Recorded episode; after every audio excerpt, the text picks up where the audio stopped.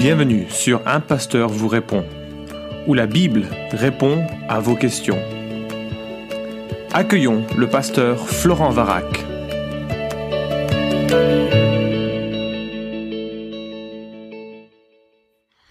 Voici la question que je reçois. Dans le podcast sur Solideo Gloria, tu indiques plusieurs fois que Dieu a décrété la chute. Qu'entends-tu par « décréter » ?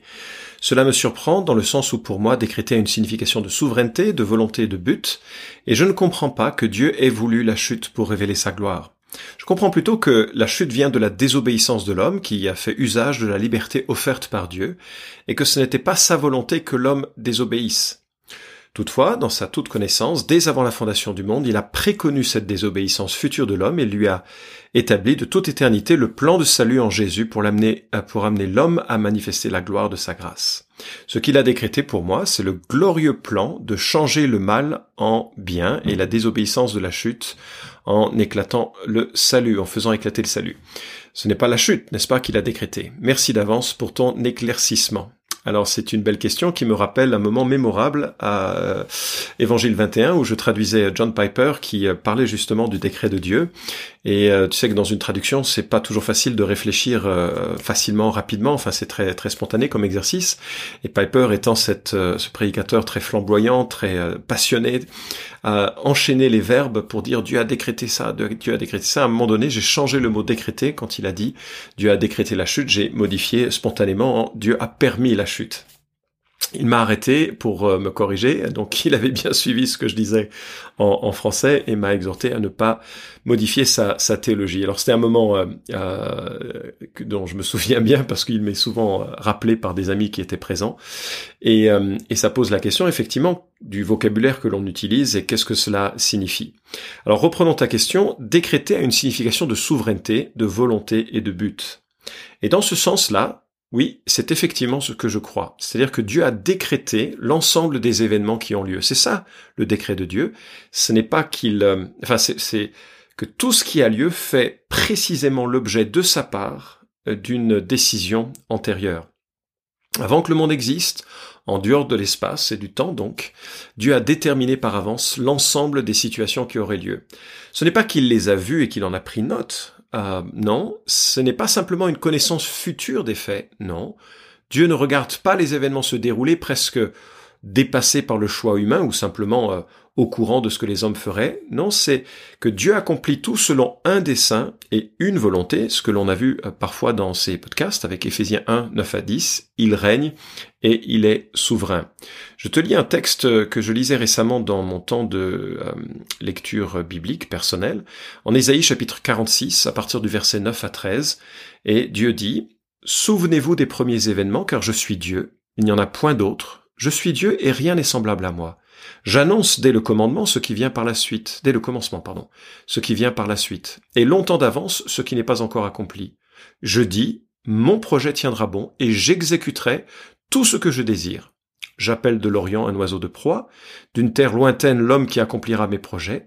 Ce que je dis, je le fais arriver, ce que j'ai conçu, je l'exécute. Écoutez-moi, gens endurcis de cœur, si éloignés de la justice, je fais approcher ma justice, elle n'est pas loin, et mon salut, il ne tardera pas. Je mettrai le salut en Sion pour Israël, ma parure. » Alors c'est un texte extrêmement fort qui souligne que Dieu exécute ici son projet, un projet précis. Dans ce contexte, c'est le jugement d'Israël par le biais des Babyloniens. « Ce que j'ai dit, je le fais arriver. Ce que j'ai conçu, je l'exécute. » C'est un peu comme le souligne le psaume 115:3. « Notre Dieu est au ciel et il fait tout ce qu'il veut. » Alors, revenons à ta question. Qu'est-ce que ça veut dire quand on parle du décret que Dieu décrète ?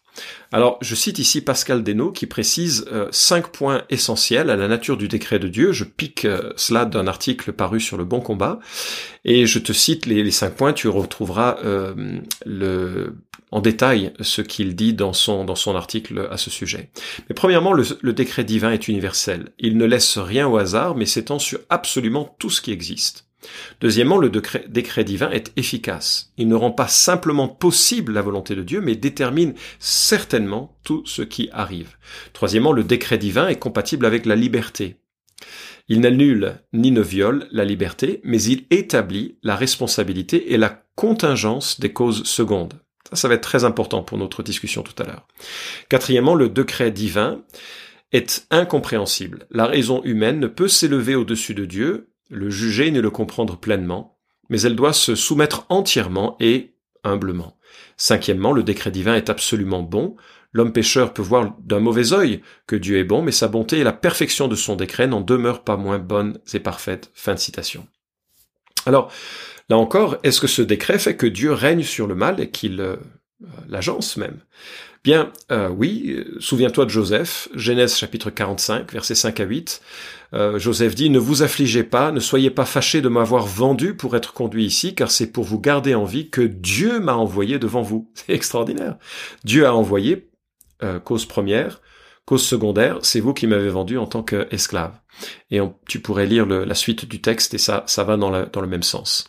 Exode 14, souviens-toi du cœur du Pharaon. Qui endurcit son cœur à Pharaon? Bien, les deux, Pharaon endurcit son cœur, mais c'est aussi Dieu qui endurcit son cœur. « J'endurcirai », nous dit le verset 4, « le cœur du Pharaon, et il les poursuivra, mais je serai glorifié par le moyen du Pharaon et de toute son armée. Et les Égyptiens reconnaîtront que je suis l'Éternel. » C'est ce qu'ils firent. Et Romains 9 nous montre que, ou commente à ce sujet, que Dieu avait un but en cela. Ésaïe n'a aucune crainte de souligner « Je forme la lumière, je crée les ténèbres, je réalise la paix et je crée le malheur. Moi, l'Éternel, je fais toutes ces choses. » Ésaïe 45, 7. Et donc, ça nous choque bien sûr quand on lit ça, parce que immédiatement nous concluons que l'homme est une sorte de poupée manipulée et que le monde serait un monde fataliste. Et que même parfois on entend que Dieu serait responsable du mal moral. S'il est souverain et s'il a décrété l'existence de gens comme Néron, comme Hitler, c'est que forcément il est lui responsable autant que l'existence des pitbulls qui peuvent rendre dangereux les parcs de nos enfants. Et bien sûr, l'Écriture là met un frein tout de suite à cette idée, à cette perspective. Jacques 1,13 nous dit que personne lorsqu'il est tenté ne dise c'est Dieu qui me tente, car Dieu ne peut pas être tenté par le mal, et il ne tente lui-même personne. 1 Jean 1,5 nous dit « Voici le message que nous avons entendu de lui et que nous vous annonçons, Dieu est lumière, il n'y a pas en lui de ténèbres. » Alors comment allier ces notions qui semblent contradictoires? Voilà ce que Wayne Grudem dit dans sa Théologie systématique.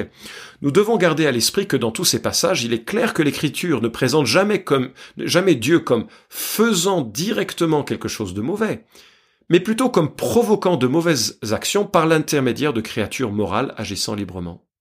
De plus, l'Écriture ne le tient jamais pour responsable du mal, ni ne le décrit comme prenant plaisir au mal, et elle n'excuse jamais les êtres humains pour le mal qu'ils commettent. Nous ne devons jamais pousser le raisonnement jusqu'à penser que nous ne sommes pas responsables du mal que nous faisons, ou que Dieu prend plaisir au mal, ou doit en être tenu pour responsable. Une telle conclusion est clairement contraire à l'Écriture. » Fin de citation. En fait, le plus simple, alors même s'il n'y a rien de simple dans ce genre de question, c'est de souligner, et je crois que ça, pour moi ça m'éclaire en tout cas, c'est de souligner que Dieu exerce sa souveraineté selon sa nature propre, c'est-à-dire selon ses attributs, selon ses qualités, c'est-à-dire la sainteté, la justice, l'amour, et que de l'autre côté, l'homme exerce sa liberté selon sa nature propre. Et bien sûr, sa nature n'est pas très plaisante, c'est-à-dire que l'homme n'est pas vraiment foncièrement libre puisque sa nature est pécheresse. Donc il est plutôt naturellement enclin à faire le mal. Sa liberté, c'est faire le mal qui est dans son cœur. Donc c'est une liberté très très relative. Il n'est pas comme une sorte d'oiseau innocent écrivant une page blanche avec parfois d'un côté des éléments qui sont négatifs et parfois il fait des choses positives. Sa nature même est corrompue et c'est selon cette nature qu'il exerce sa liberté et agit. Alors ces deux notions, d'un Dieu souverain qui agit selon ses qualités, et l'être humain qui agit selon sa liberté teintée de sa nature pécheresse, sont vraiment compatibles dans l'Écriture. L'exemple le plus fréquent, et ce que l'on utilise, et je l'ai déjà cité dans des podcasts antérieurs, c'est celui de la crucifixion. En Actes 4, 27, nous lisons « Car en vérité, contre ton saint serviteur Jésus, à qui tu as donné l'onction, Hérode et Ponce Pilate se sont ligués dans cette ville, avec les nations et avec les peuples d'Israël, pour faire tout ce que ta main et ton conseil avaient déterminé d'avance. » C'est extraordinaire. Ce sont bien des hommes méchants qui ont condamné à mort Jésus, et ils en sont responsables. Pilate, Hérode, et puis les habitants de la ville, les nations le peuple d'Israël autant que les nations, se sont ligués contre le oint. Le oint, c'est-à-dire le Messie de Dieu, c'est exactement ce que le psaume 2 d'ailleurs annonçait par avance. Mais ce faisant, il réalisait tout ce que ta main et ton conseil avaient déterminé d'avance. Donc c'est bien le Seigneur qui est la cause première de ces événements, et les causes secondaires sont bien des êtres humains qui choisissent en fonction de leur liberté, c'est-à-dire en fonction de leur être, de la nature de leur être. Alors revenons à ta question de départ. Dans ce contexte, et avec ce que j'ai pu donner, est-ce que c'est juste de dire que Dieu a décrété la chute, ou devrions-nous dire qu'il l'a permise? Alors, de mon côté, quand je regarde ces termes, je me dis, ok, décréter, c'est un sujet ou un agent qui désigne une autorité et qui décide ou ordonne quelque chose par décret. D'un autre côté, permettre, c'est accepter que quelqu'un ou quelque chose, que quelqu'un donne son accord pour que quelque chose se passe. Il donne son consentement.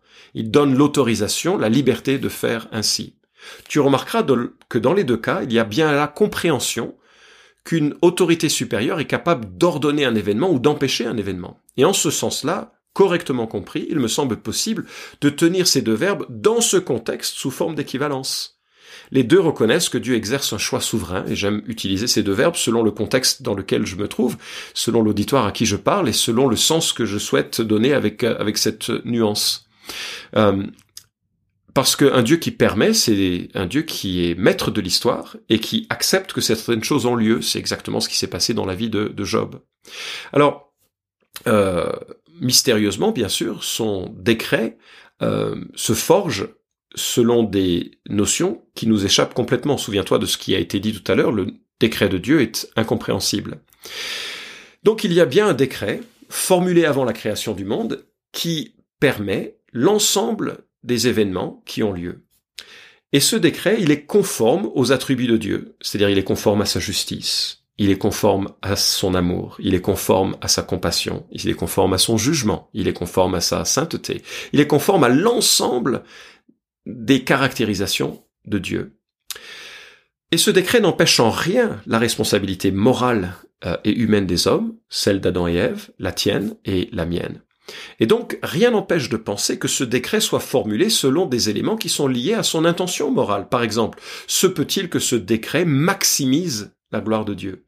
C'est-à-dire que Dieu a décrété l'ensemble des événements en sorte que il émane de cette situation une intensification de la gloire de Dieu manifestée dans l'ensemble de l'histoire et que tout autre décret aurait, c'est-à-dire toute autre série d'événements, aurait minimisé une telle gloire.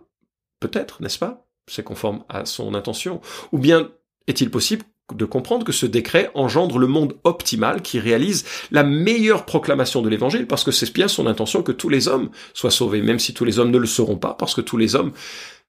Ah, comment répondre? Que tous les hommes ne prendront pas la décision de croire parce que leur cœur mauvais refuse de plier le genou devant Christ et... parallèlement, parce qu'ils ne sont pas dans le décret de Dieu d'être sauvés. On rentre sur un débat qui est sans fin sur ces questions que l'on a vues par ailleurs. Et donc, le fait de dire qu'il y a un décret ne veut pas dire qu'il soit injuste et qu'il soit infondé. Simplement, il nous est inaccessible. Il est mystérieux et opaque à notre compréhension. En missiologie, et je vais bientôt terminer, je te rassure, mais en missiologie, nous remarquons que le chaos engendre le kairos. Alors c'est une petite formule bien sympathique et un petit peu ésotérique, n'est-ce pas? C'est un slogan qui s'appuie sur cette réalité que nous observons sur le terrain. C'est que le kairos, c'est-à-dire le temps opportun. Le grec a deux notions de temps, le temps chronologique, chronos, et le temps kairos, le bon moment. Et bien que le temps opportun en mission, dans la proclamation de l'Évangile, est souvent lié à des situations de chaos. C'est souvent après un mouvement terrible de situations tragiques que les gens s'ouvrent à l'Évangile, que des nations s'ouvrent à l'Évangile alors qu'elles ne l'étaient pas auparavant. Et même le très calviniste John MacArthur, un pasteur et ami qui travaille en Californie, m'a dit un jour que le nombre des conversions augmentait drastiquement après chaque tremblement de terre en Californie. Et donc je trouve amusant de voir combien le décret de Dieu passe par les moyens que Dieu lui-même a décrété d'employer pour le salut des hommes, comme la proclamation de l'Évangile, l'interrogation que les gens se font, se donnent quand ils sont dans une situation de détresse et qui cherchent Dieu peut-être plus ardemment en tâtonnant, comme le précise Actes chapitre 17, conduisant un certain nombre à non seulement entrer dans le plan de Dieu par la foi et la repentance, mais justement à réfléchir sur ces notions et à répondre à l'appel de Dieu. Donc, pour conclure, oui, Dieu réalise son décret. Et effectivement, je crois que Dieu a décrété la chute, tout autant qu'il l'a permise, et que les deux notions ne sont pas du tout antinomiques, elles se complètent et elles forment une vision plus globale de la manière, et plus complexe aussi, de la manière dont Dieu œuvre souverainement dans ce monde. Et j'espère que cette réponse a été éclairante par rapport à ta question. Merci d'avoir écouté cet épisode d'Un Pasteur vous répond. Posez vos questions en nous envoyant un email à question@toutpoursagloire.com. Retrouvez cet épisode et tous les précédents sur notre site toutpoursagloire.com.